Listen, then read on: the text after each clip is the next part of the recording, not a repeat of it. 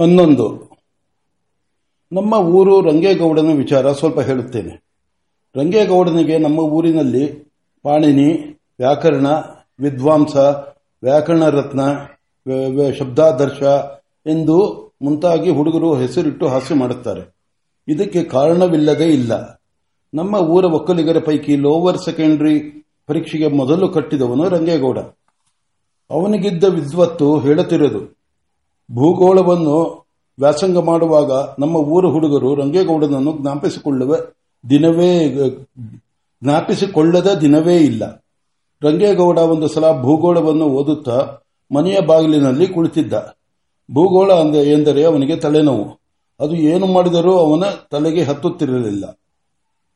ಅವನು ಓದುತ್ತಿದ್ದ ಭೂಗೋಳದಲ್ಲಿ ಕಾಶಿಯು ಗಂಗಾ ನದಿಯ ದಡದಲ್ಲಿದೆ ಎಂಬುದಾಗಿ ಒಂದು ವಾಕ್ಯವಿದ್ದಿತು.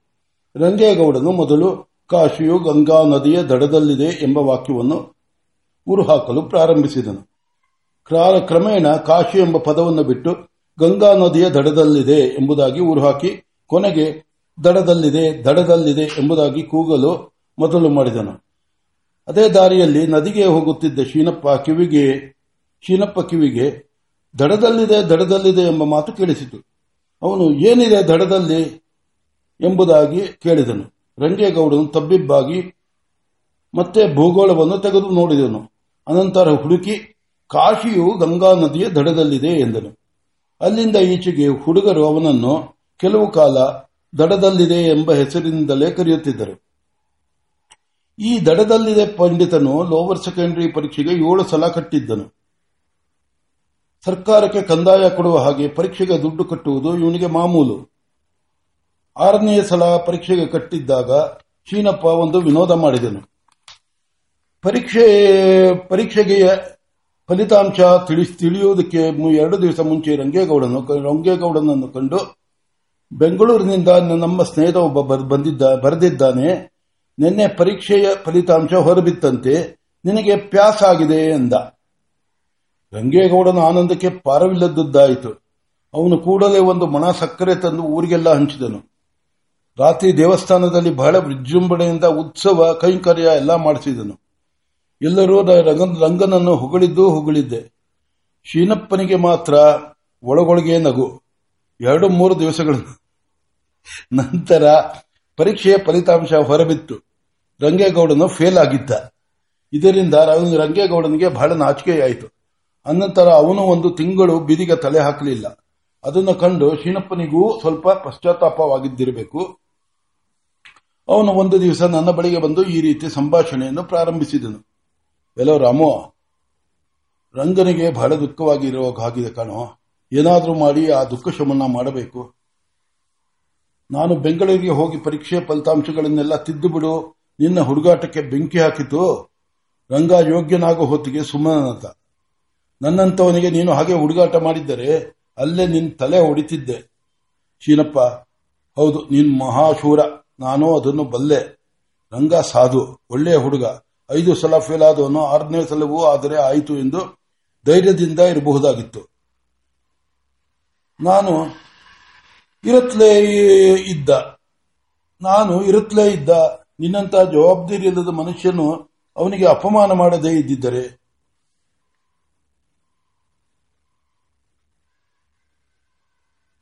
ಶೀನಪ್ಪನು ಗಂಭೀರ ಭಾವದಿಂದ ಈ ರೀತಿ ಹೇಳಿದನು. ಎಲ್ಲೋ ರಾಮು, ನನ್ನ ಮನಸ್ಸನ್ನು ನೀನು ಬಲ್ಲೆ. ಒಬ್ಬರನ್ನು ನೋಯಿಸಬೇಕೆಂದು ನನ್ನ ಆಸೆ ಇಲ್ಲ. ರಂಗ ಹೀಗೆ ಅಳ್ತಾ ಕೂತ್ಕೋತಾನೆ ಅಂತ ನಾನು ಯೋಚಿಸಿರಲಿಲ್ಲ. ಈಗ ಒಂದು ಉಪಾಯ ಮಾಡಿದರೆ ಅವನ ಮನಸ್ಸಿಗೆ ಸ್ವ- ಸ್ವಲ್ಪ ಸಮಾಧಾನವಾಗುತ್ತದೆ. ನಾನು, ಹೌದು, ಪರೀಕ್ಷೆಯ ಫಲಿತಾಂಶಗಳನ್ನು ತಿದ್ದುವುದರಿಂದ. ಶೀನಪ್ಪ ಕೋಪದಿಂದ, ನಿನ್ ಮನೆ ಹಾಳಾಯಿತು. ಯಾವುದಾದರೂ ಸಿಕ್ಕಿದರೆ ಸಾಕು, ಅದನ್ನೇ ಹಿಡಿದು ಬಿಡ್ತೀಯೆ. ಪಿಶಾಚಿ ಹಾಗೆ. ನನ್ನೆದುರಿಗೆ ಇರಬೇಡ, ಹಾಳಾಗಿ ಹೋಗು. ನನ್ನಿಂದ ಶೀನಪ್ಪನಿಗೆ ಏನೋ ಕೆಲಸವಾಗಬೇಕಾಗಿದೆ ಎಂದು ತಿಳಿದು ನಾನು, ಹ್ಞೂ, ಏನು ಹೇಳು ಎಂದೆ. ರಂಗನಿಗೆ ನಾನೇ ಮಾಡಿದ ಅಪ ಅಪಮಾನಕ್ಕೆ ಪ್ರತಿಯಾಗಿ ಏನಾದರೂ ಉಪಕಾರ ಮಾಡಬೇಕು. ಅವನು ನಮಗೆ ಕೊಟ್ಟುದಕ್ಕೆ ಪರಿ- ಪ್ರತಿಯಾಗಿ ನಾವು ಅವನಿಗೆ ಸಕ್ಕರೆ ಕೊಟ್ಟು ಬಿಡೋಣ ಅಂದೆ. ಅವನಿಗೆ ಪರೀಕ್ಷೆ ಪ್ಯಾಸ್ ಮಾಡಿಸಬೇಕು. ಹೇಗೆ? ಅವನಿಗೆ ಯಾರೂ ಸರಿಯಾಗಿ ಪಾಠ ಹೇಳಿಲ್ಲ. ನನ್ನ ವಿದ್ವತ್ ನಿನಗೆ ಗೊತ್ತೇ ಇದೆ. ರಂಗನಿಗೆ ಆರು ಸಲ ಫೇಲ್ ಆಗಿತ್ತು, ಆಯಿತು. ನನಗೆ ಅರವತ್ತು ಸಲ ಫೇಲ್ ಆಗುತ್ತೆ. ಅದಕ್ಕಾಗಿ ನೀನು ನನಗೊಂದು ಸಹಾಯ ಮಾಡಬೇಕು. ರಂಗನಿಗೆ ಕಷ್ಟಪಟ್ಟು ಪಾಠ ಹೇಳು. ಈ ಸಲ ಅವನಿಗೆ ಪ್ಯಾಸ್ ಮಾಡಿಸು. ಸಾಯುವವರಿಗೆ ಕೃತಜ್ಞನಾಗಿರುತ್ತೇನೆ ಎಂದ. ಹೋಗಯ್ಯ ನಿನಗೆ ಮಾಡಕ್ ಕೆಲಸವಿಲ್ಲ ಆರು ಸಲ ಫೇಲ್ ಆದವನಿಗೆ ಇನ್ನು ಪ್ಯಾಸ್ ಆಗುತ್ತದೆಯೇ? ನಿನಗೂ ಹುಚ್ಚು. ರಂಗನಿಗೂ ಹುಚ್ಚು. ಅವನಿಗೆ ಪಾಠ ಹೇಳಿ ನನ್ನ ಗಂಟಲು ಒಣಗಿ ಹೋಗುತ್ತೆ. ರಂಗನಿಗೆ ಮಾತ್ರ ಏನು ಪ್ರಯೋಜನವಾಗುವುದಿಲ್ಲ. ಈ ಬೆಟ್ಟ ಆಗಿದು ಇಲಿ ಹಿಡಿಯೋ ಕೆಲಸ ನನಗೆ ಬೇಡ. ಶೀನಪ್ಪನು ನಿರುತ್ಸಾಹದಿಂದ, ನೀನು ಶುದ್ಧ ಮೈಗಳ್ಳ ಎಂದು ಹೇಳಿ ನಿಟ್ಟಿಸಿರು ಬಿಟ್ಟು ನನ್ನ ದುಷ್ಟ ನನ್ನ ಪ್ರಾಣ ಸ್ನೇಹಿತರು ಕೂಡ ನನಗೆ ಸಮಯದಲ್ಲಿ ಸಹಾಯ ಮಾಡಲ್ಲ ಎಂದನು. ನಾನು ಆಗಲಿ ಹೇಳ್ಕೊಡ್ತೇನೆ, ರಂಗ ಪಂಡಿತಾಂಗಿ ಪಂಡಿತನಾಗಿ ಹೋಗುತ್ತಾನೆಂದು ನಿನಗೆ ಆಸೆ ಇರಬಹುದು, ಆ ಆಸೆಯನ್ನು ನಾನೇಕೆ ತಪ್ಪಿಸಲಿ ಎಂದನು.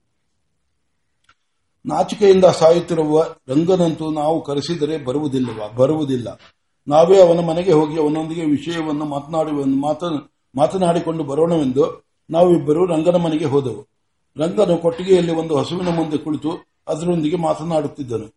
ನಮ್ಮನ್ನು ನೋಡಿ ಶಿನಪ್ಪನ ಮೇಲೆ ಒಂದು ಸಲ ಕೋಪದಿಂದ ಕಣ್ಣು ಬಿಟ್ಟನು. ಪರೀಕ್ಷೆಯ ಫಲಿತಾಂಶ ಬಂದೊಂದಿನಿಂದ ಶೀನಪ್ಪನು ಅವನನ್ನು ನೋಡಿರಲಿಲ್ಲ. ರಂಗನು ಕೋಪದಿಂದ ಶೀನಪ್ಪನ ಕಡೆಯೇ ತಿರುಗಿ ಇನ್ನೆದುರಿಗೆ ಇರಬೇಡಿ, ಹೊರಟೋಗಿ. ಕೋಪ ಬಂದರೆ ನಾನು ಹುಚ್ಚ ಎಂದನು. ಶೀನಪ್ಪ ಅದಕ್ಕೂ ಮಾತನಾಡಲಿಲ್ಲ. ಯಾರಾದರೂ ಬೈದರೆ ಶೀನಪ್ಪನು ಪ್ರತಿಯಾಗಿ ಬೈಯದೇ ಇರುವುದೇ ಅಪರೂಪ. ಅವನು ಒಂದು ಬೈದರೆ ತಾನು ಹತ್ತು ಬೈದು ಬಿಡಬೇಕೆಂದು ರಂಗನು ಸಿದ್ಧವಾಗಿಯೇ ಇದ್ದನು. ನಾನು ಕೂಡ ಶೀನಪ್ಪ ದುಡುಕಿನಲ್ಲಿ ಏನಾದರೂ ಹೇಳ್ಬಿಡ್ತಾನೆ? ಒಬ್ಬರಿಗೊಬ್ಬರಿಗೆ ಮನಸ್ತಾಪ ಸದ್ಯಕ್ಕಾದರೂ ಉಂಟಾಗುತ್ತದೆ. ನನಗೆ ಈ ವಾಚಸ್ಪತಿಗೆ ವಿದ್ಯೆ ಹೇಳೋ ಕಷ್ಟ ತಪ್ಪುತ್ತೆ. ಇಬ್ಬರ ಜಗಳ ಮೂರನೇವನಿಗೆ ಲಾಭ ಆಯಿತು ಎಂದು ಯೋಚಿಸಿಕೊಂಡೆ. ಆದರೆ ಶೀನಪ್ಪ ತುಟಿ ಎರಡು ಮಾಡಲಿಲ್ಲ. ರಂಗನು ಕೋಪದಿಂದ ಇನ್ನೂ ನಾಲ್ಕು ಮಾತುಗಳನ್ನಾಡಿದನು. ಅದಕ್ಕೂ ಶೀನಪ್ಪನು ಸುಮ್ಮನೆ ಇದ್ದು ಬಿಟ್ಟನು. ರಂಗನಿಗೂ ಆಶ್ಚರ್ಯವಾಯಿತು. ಅನಂತರ ಶೀನಪ್ಪನು ರಂಗೇಗೌಡ ನಿನಗೆ ಫೇಲ್ ಆದುದರಿಂದ ನನಗೆ ಬಹಳ ಸಂಕಟವಾಯಿತು ಎಂದನು. ರಂಗನು, ಇದೆಲ್ಲ ಬಲ್ಲೆ ನಾನು. ಕಂಕುಲಲ್ಲಿ ದೊಣ್ಣೆ ಕೈಯಲ್ಲಿ ಶರಣಾರ್ಥಿ. ನಿಮ್ಮ ಉಪಕಾರ ನನಗೆ ಬೇಕಿಲ್ಲ ಎಂದನು. ಶೀನಪ್ಪನು ನನ್ನ ಕಡೆ ನೋಡಿದನು. ನಾನು, ರಂಗಪ್ಪ ಶೀನಪ್ಪನವರಿಗೆ ನಿಶ್ಚಯವಾಗಿಯೂ ಪಶ್ಚಾತ್ತಾಪವಾಗಿದೆ. ಅವರ ಸ್ವಭಾ- ವಿನೋದದ ಸ್ವಭಾವ ನಿನಗೆ ಗೊತ್ತು. ನಿನಗೆ ಅವಮಾನ ಮಾಡಬೇಕೆಂದು ಅವರು ಈ ರೀತಿ ಮಾಡಲಿಲ್ಲ. ಇದು ವಿವೇಕಿಗಳಾದ ನೀವಿಬ್ಬರು ಹೊಡೆದಾಡಿದರೆ ನೆರೆಹಳ್ಳಿಯವರು ಏನೆಂದಾರು? ನಮ್ಮ ಊರು ಎಲ್ಲ ಹಳ್ಳಿಗಳಿಗೂ ಕಣ್ಣಾಗಿದೆ. ಕಳೆದು ಹೋದುದನ್ನು ಮರೆತು ಬಿಡಿ ಎಂದೆನು. ರಂಗನಿಗೆ ನಮ್ಮ ಊರಿನ ಗೌರವ ಎಂದರೆ ಬಹಳ ಅಭಿಮಾನ. ಅವನು ರಾಮಪ್ಪನವರೇ ನಿಮ್ಮ ಮಾತು ನಿಶ್ಚಯ ನಾವು ನಾವೇ ಹೊಡೆದಾಡಿದ್ರೆ ನೆರಹಳ್ಳಿಯವರು ಹಾಸ್ಯ ಮಾಡುತ್ತಾರೆ. ನಮ್ಮ ಅಪ್ಪ ಅಜ್ಜಂದಿರ ಕಾಲದಿಂದ ನಮ್ಮ ಊರಿಗೆ ಬಂದಿರುವ ಗೌರವವೆಲ್ಲ ಹಾಳಾಗಿ ಹೋಗುತ್ತೆ. ಶೀನಪ್ಪನವರೇ ಕಳೆದು ಹೋದದ್ದನ್ನು ನೀವು ನೀವು ಶೀನಪ್ಪನವರೇ ಕಳೆದಿದ್ದನ್ನು, ಕಳೆದು ಹೋದದ್ದನ್ನು ನೀವು ಮರೆತುಬಿಡಿ, ನಾನು ಮರೆತುಬಿಟ್ಟೆ ಎಂದನು. ಅನಂತರ ಶಿನಪ್ಪನು ಉಪಾಯವಾಗಿ, ನಾನು ಪಾಠವನ್ನು ಹೇಳುವೆನೆಂದು ರಂಗನು ಮತ್ತೊಂದು ಸಲ ಪರೀಕ್ಷೆಗೆ ಕಟ್ಟಬೇಕೆಂದು ಹೇಳಿದನು. ಮೊದಮೊದಲು ರಂಗಪ್ಪನು ಒಪ್ಪಲಿಲ್ಲ. ಪರೀಕ್ಷೆ ನನಗೆ ಬೇಡ. ವ್ಯಾಸ್ ಮಾಡಿ ಆಗಬೇಕಾದದ್ದೇನು. ಅಪ್ಪ ಸಂಪಾದಿಸಿದ ಹೊಲ ಇದೆ. ಆರು ಸಲ ಫೇಲ್ ಆದುದರಿಂದ ಬಂದಿರುವ ತಿಳುವಳಿಕೆಯೇ ಸಾಕಾಗಿದೆ ಎಂದನು. ಅಂತೂ ಅವನನ್ನು ಬಲವಂತದಿಂದ ಮತ್ತೊಂದು ಸಲ ಪರೀಕ್ಷೆಗೆ ಕಟ್ಟಲು ಒಪ್ಪಿಸಿದೆವು. ನಾನು ಅವನಿಗೆ ಪಾಠ ಹೇಳಲು ಪ್ರಾರಂಭಿಸಿದೆ. ನನ್ನ ಗದ್ದೆ, ಬೈಲು, ತೋಟ, ನದಿಯ ತೀರ ದೇವಸ್ಥಾನದ ಹಿಂದದ ತೋಪು, ರಂಗನ ಕಬ್ಬಿನ ಗದ್ದೆ, ಇವೇ ನಮ್ಮ ಪಾಠಶಾಲೆ. ರಂಗನು ನಾನು ಮೊದಲು ಊಹಿಸಿದಷ್ಟು ದಡ್ಡನಾಗಿರಲಿಲ್ಲ. ಆದರೆ ಮಾತನಾಡುವಾಗ ಮಾತ್ರ ಶುದ್ಧ ಗ್ರಾಮ್ಯ ಶಬ್ದವನ್ನು ಉಪಯೋಗಿಸುತ್ತಿದ್ದನು. ಇದರಿಂದ ನನಗೆ ಬಹಳ ಬೇಸರಿಕೆಯಾಯಿತು. ಗ್ರಾಮ್ಯ ಶಬ್ದವನ್ನು ಹೇಳಬೇಡ. ಶುದ್ಧ ಕನ್ನಡದಲ್ಲಿ ಮಾತನಾಡು ಎಂದು ಹೇಳಿ ಕೊನೆಗೆ ಅವನ ಗ್ರಾಂಥಿಕ ಭಾಷೆಯನ್ನು ಭಾಷೆಯಲ್ಲಿ ಮಾತನಾಡುವಂತೆ ಮಾಡಿದೆ. ರಂಗನು ಮನೆಯಲ್ಲಿ ಕೂಡ ವ್ಯಾಕರಣಬದ್ಧವಾದ ಗ್ರಾಂಥಿಕ ಭಾಷೆಯಲ್ಲಿಯೇ ಮಾತನಾಡಲು ಪ್ರಾರಂಭಿಸಿಬಿಟ್ಟನು. ಆಳುಗಳೊಂದಿಗೆ ಅದೇ ಮಾತು. ಯಾರಾದರೂ ಗ್ರಾಮ್ಯವಾಗಿ ಮಾತನಾಡಿದರೆ ರಂಗನು ಕೂಡಲೇ ತಿದ್ದುತ್ತಿದ್ದನು. ಶೀನಪ್ಪ ಒಂದು ಸಲ, ಇಳಿನಾಗ ಎಂದನು. ಕೂಡಲೇ ರಂಗನು ವಿರುಳಿನಲ್ಲಿ ಎಂದು ತಿದ್ದುಬಿಟ್ಟನು. ನರಹರಿಯು ಒಂದು ಸಲ, ಆಳನ್ನು ಹೊಳೆ ಹೊಳೆತಾಕೆ ಎತ್ತನು ಹೊಡಿ ಎಂದನು. ಅಲ್ಲೇ ನಿಂತಿದ್ದ ರಂಗನು ಹೊಳೆಯ ಹತ್ತಿರಕ್ಕೆ ಎಂದರು. ನರಹರಿಯು ನಗುತ್ತಾ ಹೊರಟು ಹೋದನು. ಶಾಸ್ತ್ರಿಗಳು ಒಂದು ಸಲ ಮನೆ ರಿಪೇರಿ ಮಾಡಿಸುತ್ತಿದ್ದರು. ಸೂರಿಗೆ ಒಂದು ತೊಲೆಯನ್ನು ಹಾಕಬೇಕಾಗಿತ್ತು. ತೊಲೆಯು ಬಹಳ ಭಾರವಾಗುತ್ತಿದ್ದರಿಂದ ಅದನ್ನು ಏಳು ಎಂಟು ಜನರು ಮೇಲಕ್ಕೆ ಎತ್ತಿದರು. ಅನಂತರ ಶಾಸ್ತ್ರಿಗಳು, ಈಗ ವೈನಾಯ್ತು ಎಂದರು. ಅದನ್ನು ಕೇಳಿ ರಂಗನು, ಚೆನ್ನಾಯಿತು ಅಂತ ಹೇಳಿದರೆ ಚೆನ್ನಾಗಿರುತ್ತೆ ಎಂದನು. ಶಾಸ್ತ್ರಿಗಳು ಕೋಪದಿಂದ, ಅಯ್ಯೋ ಗಂಡ, ಹೋಗು. ನಿನ್ನ ವ್ಯಾಕರಣ ಇಲ್ಲಿ ಯಾರಿಗೆ ಬೇಕು ನಿನ್ನ ನಾಲ್ಕಷ್ಟು ನನಗೆ ವಯಸ್ಸಾಗಿ ಗಡ್ಡಕ್ಕೆ ನೆರೆ ಬಂದಿದೆ. ನನಗೆ ವ್ಯಾಕರಣ ಹೇಳ್ಕೊಡೋಕೆ ಬಂದ ಎಂದು ಬಿಟ್ಟು. ರಂಗನು ನನ್ನ ಬಳಿಗೆ ಬಂದು, ವಯಸ್ಕರು, ವಿದ್ವಾಂಸರು ಆದ ಇವರೇ ಹೀಗೆ ಗ್ರಾಮ್ಯ ಭಾಷೆಯಲ್ಲಿ ಮಾತನಾಡಿ, ನಮ್ಮ ಊರು ಅವಿದ್ಯಾವಂತರನ್ನು ಕೆಡಿಸಿಬಿಡುತ್ತಾರೆ ಎಂದು ಕೊರಗಿದನು. ಅಂತೂ ರಂಗೇಗೌಡನಿಗೆ ಆ ಏಳನೇ ವರ್ಷವೇ ಪ್ಯಾಸಾಯಿತು ಷಡ್ಭಿರ್ ಮನುಷ್ಯ ಚಿಂತನಾಂ ಸಪ್ತಮಂ ದೈವ ಚಿಂತನಂ ಆರು ಸಲ ಮನುಷ್ಯನ ಯೋಚನೆ, ಏಳು ಏಳನೇ ಸಲ ದೇವರದು ಎಂದರ್ಥ. ಆದ ಮೇಲೆ ಕೂಡ ಆದ ಮೇಲೆ ಕೂಡ ರಂಗನು ವ್ಯಾಕರಣವನ್ನು ಬಿಡಲೇ ಇಲ್ಲ. ಅವನ ಹತ್ತಿರ ಯಾರು ಮಾತನಾಡಿದರೂ ಸರಿ, ಅದು ಆ ಪದ ಗ್ರಾಮ್ಯ, ಅದನ್ನು ಬಿಟ್ಟು ಈ ವ್ಯಾಕರಣ ಪದ ಹಾಕಬೇಕು. ಇಲ್ಲಿ ಕ್ರಿಯಾಪದ ಮೊದಲು ಬಂತು ಕರ್ತೃ ಮುಂಚೆ ಬರಬೇಕು. ವ್ಯಾಕರಣದ ಇಷ್ಟನೇ ಸೂತ್ರಕ್ಕೆ ಅನುಸಾರವಾಗಿ ಹಾಗೆ ಹೀಗೆ ಎಂದು ಮುಂತಾಗಿ ಪ್ರಾರಂಭಿಸಿ ಬಿಡುತ್ತಿದ್ದನು ಇದರಿಂದ ಹುಡುಗರೆಲ್ಲ ಅವನಿಗೆ ಅವನಿಗೆ ಪಾಣೆನೆ ಎಂದು ಹೆಸರಿಟ್ಟರು. ಈಗಲೂ ಜನರು ರಂಗನನ್ನು ಅದೇ ಹೆಸರಿನಿಂದ ಕರೆಯುತ್ತಿದ್ದಾರೆ. ಈ ಕಥೆಯಲ್ಲಿ ಹೇಳಿರುವ ವಿಷಯ ನಡೆಯುವ ಕಾಲಕ್ಕೆ ರಂಗನಿಗೆ ಪರೀಕ್ಷೆ ಪ್ಯಾಸಾಗಿ ಐದು ವರ್ಷಗಳಾಗಿದ್ದವು. ಈ ಐದು ವರ್ಷಗಳ ಕಾಲದಲ್ಲಿ ಅವನ ವ್ಯಾಕರಣದ ಹುಚ್ಚು ಹೆಚ್ಚಾಗಿದ್ದಿತ್ತೆ ಹೊರತು ಕಡಿಮೆಯಾಗಿರಲಿಲ್ಲ ಅವನು ಮಾತನಾಡುವುದನ್ನು ಪುಸ್ತಕವನ್ನು ನೋಡಿಕೊಂಡು ಓದುತ್ತಿದ್ದಂತೆ ತೋರುತ್ತಿದ್ದಿತು. ಈ ವ್ಯಾಕರಣ ಪಂಡಿತನ ಮನೆ ನಮ್ಮ ಊರ ನಾಲೆಯ ಬಳಿ ಇದೆ. ಒಂದು ಸಲ ನಾಲೆಯ ನೀರು ಹೆಚ್ಚಾಗಿ ಬಂದು ಅವನ ಮನೆಯ ಕಡೆಗೆ ನುಗ್ಗಿತು. ಜಾಗ್ರತೆ ಮನೆಯೊಳಕ್ಕೂ ನುಗ್ಗುವ ಸಂಭವವಿದ್ದಿತು ರಂಗನು ಮನೆಯೊಳಕ್ಕೆ ನುಗ್ಗುತ್ತಿರುವ ನೀರನ್ನು ಬೇರೆ ಕಡೆಗೆ ತಿರುಗಿಸಬೇಕೆಂದು ಬೆಟ್ಟನೆಂಬ ಒಬ್ಬ ಆದಿ ಕರ್ನಾಟಕದನ್ನು ಆಳನ್ನು ಕರೆಸಿದನು. ನೀರು ಆಗಲೇ ಮನೆಯೊಳಕ್ಕೆ ನುಗ್ಗಲು ಪ್ರಾರಂಭವಾಗಿದ್ದಿತು. ಬೆಟ್ಟನು ಗಾಬರಿಯಿಂದ ಏನ್ ಮಾಡಬೇಕು ಬುದ್ಧಿ? ಎಂದು ಕೇಳಿದನು. ರಂಗನು ಅವನಿಗೆ ಹೇಳಬೇಕಾದ ಮಾತುಗಳಿಗೆ ಕರ್ತು, ಕರ್ಮ, ಕ್ರಿಯೆ ಎಲ್ಲೆಲ್ಲಿ ಹಾಕಬೇಕು ಎಂಬುದಾಗಿ ಯೋಚಿಸುತ್ತಿದ್ದನು. ಅಷ್ಟು ಅಷ್ಟು ಹೊತ್ತಿಗೆ ನೀರು ಮನೆಯೊಳಗೆ ನುಗ್ಗಿತು. ರಂಗನ ಒಂದು ವಾಕ್ಯವನ್ನು ಸಿದ್ಧ ಮಾಡಿಕೊಂಡು, ಬೆಟ್ಟಯ್ಯ, ಹೀಗೆ ನೋಡು. ಆ ಹಾರಿಯ ತುದಿಯನ್ನು ಕಲ್ಲಿನ ಬುಡಕ್ಕೆ ಮೆಲ್ಲನೆ ನೂಕಿ ಆ ಕಲ್ಲನ್ನು ಅಡ್ಡವಾಗಿ ಬಾಗಿಲಿಗೆ ಇಡು. ಜೋಪಾನ ಹೆಚ್ಚು ಕಡಿಮೆ ಮಾಡಬೇಡ ಎಂದನು. ಅಷ್ಟು ಹೊತ್ತಿಗೆ ಮನೆಯೆಲ್ಲ ಮಂಡಿಯುದ್ದ ನೀರಿನಿಂದ ತುಂಬಿ ಹೋಯಿತು ಬೆಟ್ಟನು ಗಟ್ಟಿಯಾಗಿ ಏನ್ ಮಾಡಬೇಕು ಹೇಳಕ್ ಹೇಳಕ್ಕಿಲ್ಲ. ಅದಕ್ಕೆ ಹಿಂಗಾಯ್ತು. ಮುಂದ್ಕೇನೆ ಹೇಳ್ಬಿಟ್ರೆ ಇಲ್ಲಿದ್ರೆ ಗೋಡೆ ಎಲ್ಲ ಬಿದೋಯ್ತವೆ ಎಂದನು. ರಂಗನು ಬೆಟ್ಟೆಯ ನಿಧಾನವಾಗಿರು ಗ್ರಾಮ್ಯ ಶಬ್ದ ಉಪಯೋಗಿಸಬಾರದು. ಗಾಬರಿ ಬೀಳಬೇಡ. ಯಾವ ಕಾರ್ಯವನ್ನು ಸಹ ಧೈರ್ಯ ಸಮಾಧಾನದಿಂದ ಮಾಡಬೇಕೆಂದು ಆರ್ಯರಾದ ಮಹರ್ಷಿಗಳು ಹೇಳಿಲ್ಲವೇ? ಧೈರ್ಯವಾಗಿರು. ಧೈರ್ಯಂ ಸರ್ವತ್ರ ಸಾಧನಂ ಎಂದನು. ನೀರು ಮನೆಯೊಳಗೆ ತುಂಬುತ್ತಾ ಇದ್ದಿತು. ಬೆಟ್ಟೆಯನ್ನು ಕೂಡ ತನ್ನ ಕೆಲಸವನ್ನು ನೋಡು, ಮರೆತು ನಗುತ್ತಾ ನಿಂತು ಬಿಟ್ಟನು. ಅದೇ ವರ್ಷ ರಂಗನಿಗೆ ಮದುವೆ ಗೊತ್ತಾಯಿತು. ರಂಗನು ಗೌಡ, ಊರಿಗೆಲ್ಲ ಬಹಳ ಸೊಗಸಾದ ಮದುವೆ ಊಟವೊಂದನ್ನು ಕೊಡಬೇಕೆಂದು ನಿಶ್ಚಯಿಸಿದನು. ಚೆನ್ನಾದ ಊಟವೆಂದರೆ ಲಾಡು, ಚಿರೋಟಿ, ಪೇಣಿ, ಮಸಾಲ ವಡೆ ಎಂದುಕೊಂಡು ಬಾಯಲು ನೀರು ಕರೆಸಬೇಡಿ. ಅವನ ಚೆನ್ನಾದ ಊಟವೆಂದರೆ ಹಿಟ್ಟು, ಅನ್ನ, ಹೆಸರು, ಪಾಯಸ, ಎಣ್ಣೆ. ಇಷ್ಟೇ.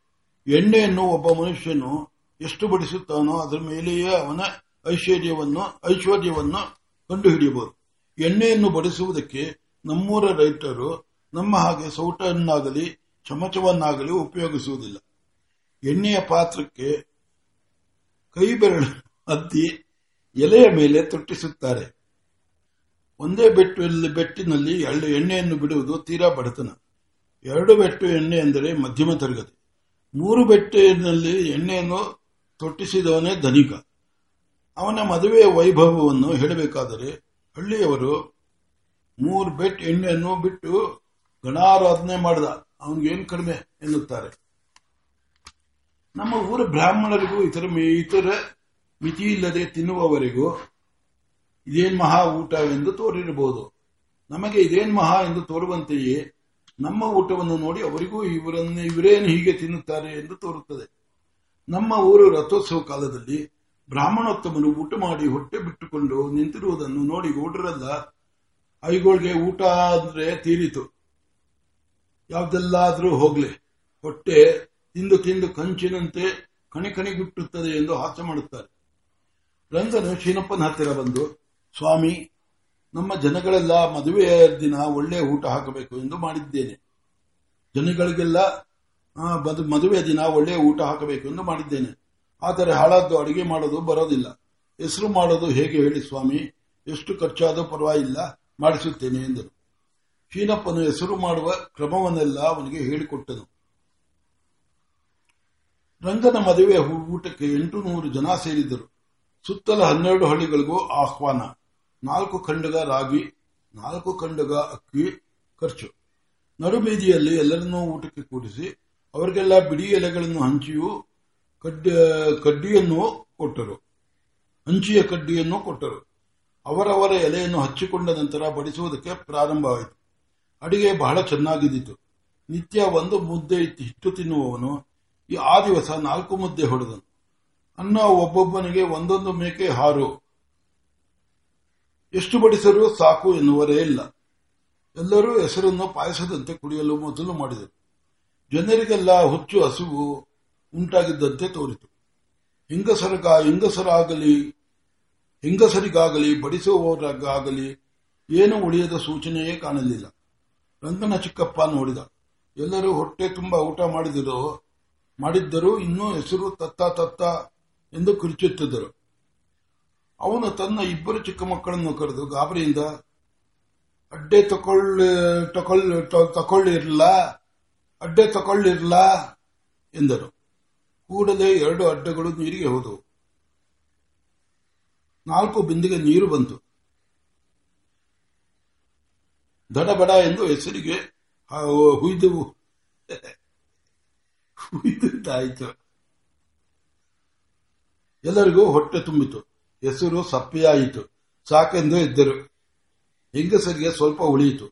ರಂಗನು ನಮ್ಮ ಚಿಕ್ಕಪ್ಪ ಅನ್ಯಾಯವಾಗಿ ಹೀಗೆ ಮಾಡಿಬಿಟ್ರಲ್ಲ, ನನಗೆ ಕೂಡ ರುಚಿ ನೋಡುವುದಕ್ಕೆ ಸ್ವಲ್ಪ ಒಳ್ಳೆಯ ಹೆಸರು ಉಳಿಯ, ಉಳಿಯಲಿಲ್ಲವಲ್ಲ ಎಂದು ಕೊರಗಿದನು. ಮಾರನೇ ದಿನ ರಂಗನು, ರಂಗನ ಚಿಕ್ಕಪ್ಪನು ಚೀನಪ್ಪನ ಬಳಿಗೆ ಬಂದು, ಸ್ವಾಮಿ, ನೀವು ಅದಕ್ಕೆ ಹೀಗೆ ಊಟ ಮಾಡೋದು ಉಪ್ಪು, ಖಾರ, ಹುಣಸೆಹಣ್ಣು, ಎಣ್ಣೆ ಬೇಕಾದಷ್ಟು ಸುರಿದ್ರೆ ನಾಲ್ಕಾರು ಅನ್ನವನ್ನು ಒಂದು ಹಾಳೆ, ಒಂದೇ ಹಾಳು ತಿಂತಾನೆ. ಹೀಗೆ ಮಾಡಿದ್ರೆ ನಾವು ಪೂರೈಸಿದ ಪಾಪ ಉಂಟೆ ಎಂದರು. ಶೀನಪ್ಪನು ಹೀಗೆ ಮಾಡಿದರೆ ನೀವು ನಮ್ಮ ಹಾಗೆ ಬೀಗ ಪಾಪರಾಗ್ತೀರಿ ಎಂದನು. ನಮ್ಮ ಊರಿನವರು ಬಯಲಾಟವನ್ನು ಆಡಿದ ಆಡಿದ ಈಚೆಗೆ ರಂಗೇಗೌಡನ ಮನಸ್ಸಿಗೆ ಅವನ ಮಾತಿನ ಉಚ್ಚಾರಣೆ ಕುರಿತು, ಅವರ ಮಾತಿನ ಉಚ್ಚಾರಣೆ ಕುರಿತು ಬೇಸರಿಕೆಯಾಗಿದೆ. ರಂಗನ ಒಂದು ದಿವಸ ನನ್ನೊಂದಿಗೆ, ಏನ್ ಸ್ವಾಮಿ, ಈ ಹಾಳಾದ ಆಟ ಆಡುವವರಿಗೆ ಅಲ್ಪ ಪ್ರಾಣ ಮಹಾಪ್ರಾಣದ ವ್ಯತ್ಯಾಸವೇ ಗೊತ್ತಿಲ್ಲವಲ್ಲ ಎಂದು. ನನ್ನ ಮಗ್ಗುಲಲ್ಲಿದ್ದ ಗುಂಡನು ಆದರೂ ಚಿಂತೆ ಇಲ್ಲ, ಬಹಳ ಚೆನ್ನಾಗಿ ಆಡಿದ್ರು, ಮನಸ್ಸಿಗೆ ಆನಂದವಾಯಿತು ಎಂದನು. ಈ ಮಾತು ನಡೆದಾಗ ನಾವು ಮೂರು ಜನರು ನದಿಯ ತೀರದ ತೋಪಿನಲ್ಲಿದ್ದೆವು. ಗುಂಡನು, ಈ ತೋಟ ಬಹಳ ಚೆನ್ನಾಗಿದೆ ಎಂದನು. ರಂಜೇಗೌಡನು ಸ್ವಾಮಿ, ತಾವು ಇಂಗ್ಲಿಷ್ ಬಲ್ಲವರು. ನದಿಯ ತೀರದಲ್ಲಿರುವ ಈ ಮಾವಿನ ಮರಗಳ ಗುಂಪಿನ, ಗುಂಪಿಗೆ ತೋಪು ಎನ್ನಬೇಕೆ? ಹೊರತು ತೋಟ ಎನ್ನುವುದು ಸರಿಯಾದದ್ದಲ್ಲ ಅಡಿಕೆ, ತೆಂಗು, ಬಾಳೆ, ಕಾಯಿ ಪಲ್ಯ ಮುಂತಾದವು ಬೆಳೆದ, ಬೆಳೆದಿದ್ದರೆ ತೋಟವೆನ್ನಬಹುದು. ಇದಕ್ಕೆ ನದಿಯ ತೀರದ ತೋಪು ಎಂದೇ ಹೆಸರು ಎಂದರು. ಗುಂಡನು ಉತ್ಸಾಹದಿಂದ ರಂಗನ ಮುಖವನ್ನೇ ನೋಡುತ್ತಿದ್ದನು. ಅನಂತರ, ಏನಯ್ಯ, ನಿನ್ ಶಿಷ್ಯ ಪ್ರಚಂಡನ ಕಾಣ್ತಾನೆ ಎಂದನು. ನಾನು ಸುಮ್ಮನೆ ನಕ್ಕೆನು? ಗುಂಡನು ತನ್ನ ವಿಷಯದಲ್ಲಿ ಆಡಿದ ಪ್ರಶಂಸೆಯನ್ನು ಕೇಳಿ ರಂಗನಿಗೆ ಬಹಳ ಆನಂದವಾಯಿತು. ಅವನು ಈ ರೀತಿಯ, ರೀತಿಯಾಗಿ ಮಾತನ್ನು ಮುಂದುವರೆಸಿದನು. ಸ್ವಾಮಿ, ಎಲ್ಲರೂ ವ್ಯಾಕರಣ ಶುದ್ಧ ವ್ಯಾಕರಣ ಶುದ್ಧವಾಗಿ ಮಾತನಾಡಬೇಕೆಂದು ಈಗ ಐದು ವರ್ಷಗಳಿಂದ ಹೇಳುತ್ತಿದ್ದೇನೆ. ಯಾರೂ ನನ್ನ ಮಾತಿಗೆ ಮನಸ್ಸು ಕೊಟ್ಟಿಲ್ಲ. ಮಾತನಾಡುವುದು ಹೋಗಲಿ ಸ್ವಾಮಿ. ಒಂದೊಂದು ತಪ್ಪು ಬರುತ್ತೆ. ಆದರೆ ಬರೆಯುವಾಗ ಬರೆಯುವಾಗ ಸಹ ವ್ಯಾಕರಣ ನಿಯಮಕ್ಕೆ ಲಕ್ಷ್ಯ ಕೊಡಬೇಡವೇ. ನಮ್ಮ ಊರು ಜನಗಳ ಕಾಗದಗಳನ್ನು, ರುಜುಗಳನ್ನು ನೋಡಿದರೆ ನೀವು ಏನೆಂದಿರೋ? ಈಗ ನೋಡಿ, ಒಂದೆರಡು ಉದಾಹರಣೆಗಳನ್ನು ಕೊಡುತ್ತೇನೆ. ನಮ್ಮ ಊರ ಅಪ್ಪಣ್ಣಯ್ಯಂಗಾರರು ಒಂದು ಜಮೀನನ್ನು ಮಾರಿದರು. ಮಾರಿದ ಕ್ರಯಪತ್ರಕ್ಕೆ ಅವರ ದೊಡ್ಡಪ್ಪನ ಸಮ್ಮತಿಯ ಸಾಕ್ಷಿಯನ್ನು ಹಾಕಿಸಬೇಕಾಗಿತ್ತು. ದೊಡ್ಡಪ್ಪನ ಹೆಸರು ಶಿಂಗ್ಲಾಚಾರಿ ಎಂಬುದಾಗಿ. ಪತ್ರದಲ್ಲಿ ಈ ರೀತಿ ಬರೆಯಬೇಕಾದಿತ್ತು ಈತನ ದೊಡ್ಡಪ್ಪ ಶಿಂಗ್ಲಾಚಾರ್ಯ ಸಮ್ಮತಿ ಸಾಕ್ಷಿ. ಶಿಂಗ್ಲಾಚಾರ್ಯರನ್ನು ಕರೆಸಿ ಅವರ ಕೈಯಲ್ಲಿ ಪತ್ರವನ್ನು ಬರೆಯುವ ಕಡ್ಡಿಯನ್ನು ಕೊಟ್ಟರು. ಅವರಿಗೆ ಹುಟ್ಟಿದಂದಿನಿಂದ ಹುಟ್ಟಿದಂದಿನಿಂದ ಇಷ್ಟು ದೊಡ್ಡ ವಾಕ್ಯವನ್ನು ಬರೆದು ಅಭ್ಯಾಸವಿರಲಿಲ್ಲ. ಕೈಯಿಗೆ ಕಡ್ಡಿಯನ್ನು ಕೊಟ್ಟು ಕೂಡಲೇ ಅವರ ಮೈ ನಡುಗಿತು. ಆದರೂ ದೇವರ ಮೇಲೆ ಭಾರ ಭಾರ ಹಾಕಿ ಪ್ರಾರಂಭಿಸಿದರು. ಮೊದಲು ಈತನ ಎಂಬುದಕ್ಕೆ ಬದಲಾಗಿ ಜೂತನ ಎಂದು ಬರೆದರು. ಮುಂದೆ ದೊಡ್ಡ ಕ್ಷಭು ಎಂದು ಬರೆದು ಬಿಟ್ಟು ಇನ್ನೂ ಏನಾದರೂ ಸರಿಯೇ? ನನಗೆ ಬರೆಯುವುದಕ್ಕೆ ಆಗುವುದಿಲ್ಲ. ದಯವಿಟ್ಟು ಬಿಟ್ಟುಬಿಡಿ. ನಮಸ್ಕಾರ, ತೆಗೆದುಕೊಳ್ಳಿ ಎಂದು ಬಿಟ್ಟು ಅವರಿಗೆ ಈಚೆಗೆ ಜೂತನ ದೊಡ್ಡ ಕ್ಷಭು ಎಂಬುದೇ ಅಡ್ಡ ಹೆಸರಾಯಿತು. ಶಂಕರಪುರದಲ್ಲಿ ನರಸಿಂಹ ಜೋಯಿಸರು ಇದ್ದಾರಲ್ಲ ಸ್ವಾಮಿ, ಅವರು ನಯ ಹೇಳತಿರುವುದು ಅವರ ನಯ ಹೇಳುತ್ತಿರುವುದು. ಯಾವುದೋ ಕಾ ಒಂದು ಕಾಗದಕ್ಕೆ ರುಜು ಮಾಡಬೇಕೆಂದು ಕೇಳಿದುದಕ್ಕೆ ಶಂಕಪುರದ ನರಸಿಂಹ ಜೋಯಿಸರ ರುಜು ಎಂಬುದಕ್ಕೆ ಬದಲಾಗಿ ಪಂಕಜ ಶರೋಜಿನಿ ಸಖಿ ಎಂದು ಬಿಟ್ಟರು. ಶಂಕಪುರದ ನರಸಿಂಹ ಜೋಯಿಸರೆಂಬುದು ಅದು ಹೇಗೆ ಪಂಕಜ ಶರೋಜಿನಿ ಸಖಿ ಆಯಿತು ದೇವರೇ ಬಲ್ಲ ಇನ್ನೂ ಕೆಲವರು ಸೊನ್ನೆಯನ್ನು ಮನಸ್ಸಿಗೆ ಬಂದ ಕಡೆ ಹಾಕಿಬಿಡುತ್ತಿದ್ದರು. ಬೇಕಾದ ಕಡೆ ಇಲ್ಲ, ಬೇಕಾದ ಕಡೆ ಸೊನ್ನೆ. ಬೇಡದ ಕಡೆ ಸೊನ್ನೆ. ಶಾಮಯ್ಯಂಗಾರ ಮಗ ಗುಂಡಪ್ಪನ ರುಜು ಎಂದು ಬರೆಯುವುದಕ್ಕೆ ಬದಲಾಗಿ ದಿಗ್ಧಂತಿಯು ಶವಣನ ಮಂಗ ಗುಡಪ್ಪನ ಹುಂಜ ಎಂದು ಬರೆದು ಬಿಟ್ಟನು ಇನ್ನೊಂದು ವಿಚಾರ ಕೇಳಿ ಸ್ವಾಮಿ. ನಮ್ಮ ಊರು ನಂಜನಿಗೆ ಕೋಆಪರೇಟಿವ್ ಇನ್ನೊಂದು ವಿಷಯ ವಿಚಾರ ಕೇಳಿ. ಸ್ವಾಮಿ ನಮ್ಮ ಊರು ನಂಜನ್ಗೆ ಕೋಆಪರೇಟಿವ್ ಸೊಸೈಟಿಯಿಂದ ಶೇರ್ ಹಣಕ್ಕೆ ಬಡ್ಡಿ ಬತ್ತಲ್ಲ. ಬಂದದ್ದು ಹತ್ತು ರೂಪಾಯಿ ಎಂಟಾಣೆ ನಂಜನು ಹತ್ತು ರೂಪಾಯಿ ಎಂಟಾಣೆ ತೆಗೆದುಕೊಂಡಿದ್ದೇನೆ ಎಂದು ರಸೀತಿ ಕೊಡಬೇಕಾಯಿತು. ಆ ಪುಣ್ಯಾತ್ಮ ಎಂಟಾಣೆ ಎನ್ನುವಾಗ ಟಾ ಎನ್ನುವುದನ್ನೇ ಮರೆತು ಬಿಟ್ಟ ಅವನು ಬರೆದದ್ದು ಈ ರೀತಿಯಾಗಿ, ಹತ್ತು ರೂಪಾಯಿ ಎಮ್ಮೆ ತೆಗೆದುಕೊಂಡಿದ್ದೇನೆ. ಆಡಿಟ ಆಡಿಟರ್ಗಳು ಬಂದು ಲೆಕ್ಕದ ತನಿಖೆ ಕಾಲದಲ್ಲಿ ಹುಡುಕಿ ಗೊತ್ತಾಗದೆ ಅವನನ್ನೇ ಕರೆಸಿ ಕೇಳಿದು ಎಮ್ಮನೆಯು ಎಂಟಾಣೆ ಆಯಿತು. ನಮ್ಮ ಊರು ರಂಗಪ್ಪನವರು ಆಸನದಲ್ಲಿ ಓದುತ್ತಿದ್ದ ತಮ್ಮ ಮಗನಿಗೆ ದೊಡ್ಡ ಹಂಡೆ, ವಾಲ್ ಲ್ಯಾಂಪ್ ತೆಗೆದುಕೊಂಡು ಬಾ ಎಂದು ಹೇಳಿ ಬರೆದರು. ಮಗನು ಬರುವಾಗ ಬರೀ ಕೈಯಲ್ಲಿಯೇ ಬಂದರು ರಂಗಪ್ಪನವರು ಯಾಕಯ್ಯ ತರಲಿಲ್ಲ? ನಾನು ಬರ್ದಿದ್ನಲ್ಲ ಎಂದರು. ಮಗನು ಎಲ್ಲಿ ಬರ್ದಿದ್ರಿ? ಎಂದನು. ತಂದೆಯವರು ಕಾಗದವನ್ನು ತೆಗೆದುಕೊಂಡು ತೋರಿಸಿದರು. ದೊಡ್ಡಂಡೆ ವಾಲಾಪೋ ಎಂಬ ಎರಡು ಪದಗಳಿದ್ದವು. ಮಗನು ಓ ಹೋ ಎಂದನು. ಇಷ್ಟು ಹೇಳಿ ರಂಗನು ಸುಮ್ಮನಾದನು. ಕುಂಡನು ಪರವಾಗಿಲ್ಲಯ್ಯ ರಾಮು, ನಿನ್ನ ಶಿಷ್ಯ ಸುಮಾರಾಗಿ ಸರಕನ್ನು ಇಟ್ಟಿದ್ದಾನೆ ಎಂದನು. ರಂಗನು, ಅದಕ್ಕೇನು ಸ್ವಾಮಿ? ನಾಳೆಯವರೆಗೆ ಹೇಳಿದರು ಈ ಅಶುದ್ಧವಾದ ಬರವಣಿಗೆಯ ಇತಿಹಾಸ ಮುಗಿಯುವಂತೆಯೇ ಇಲ್ಲ. ಬಂದರೆ ಸರಿಯಾಗಿ ಬರೆದರೆ, ಬಂದರೆ ಸರಿಯಾಗಿ ಬರಿಬೇಕು. ಇಲ್ಲದರೆ ಇಲ್ಲದಿದ್ದರೆ ಶಾಲು ಸಾಬಿಯಂತೆ. ಕಟಾರಿ ಗುರುತನ್ನು ಹಾಕಬೇಕು ಎಂದನು. ನಾವಿಬ್ಬರು ಸರಿ ಎಂದೆವು.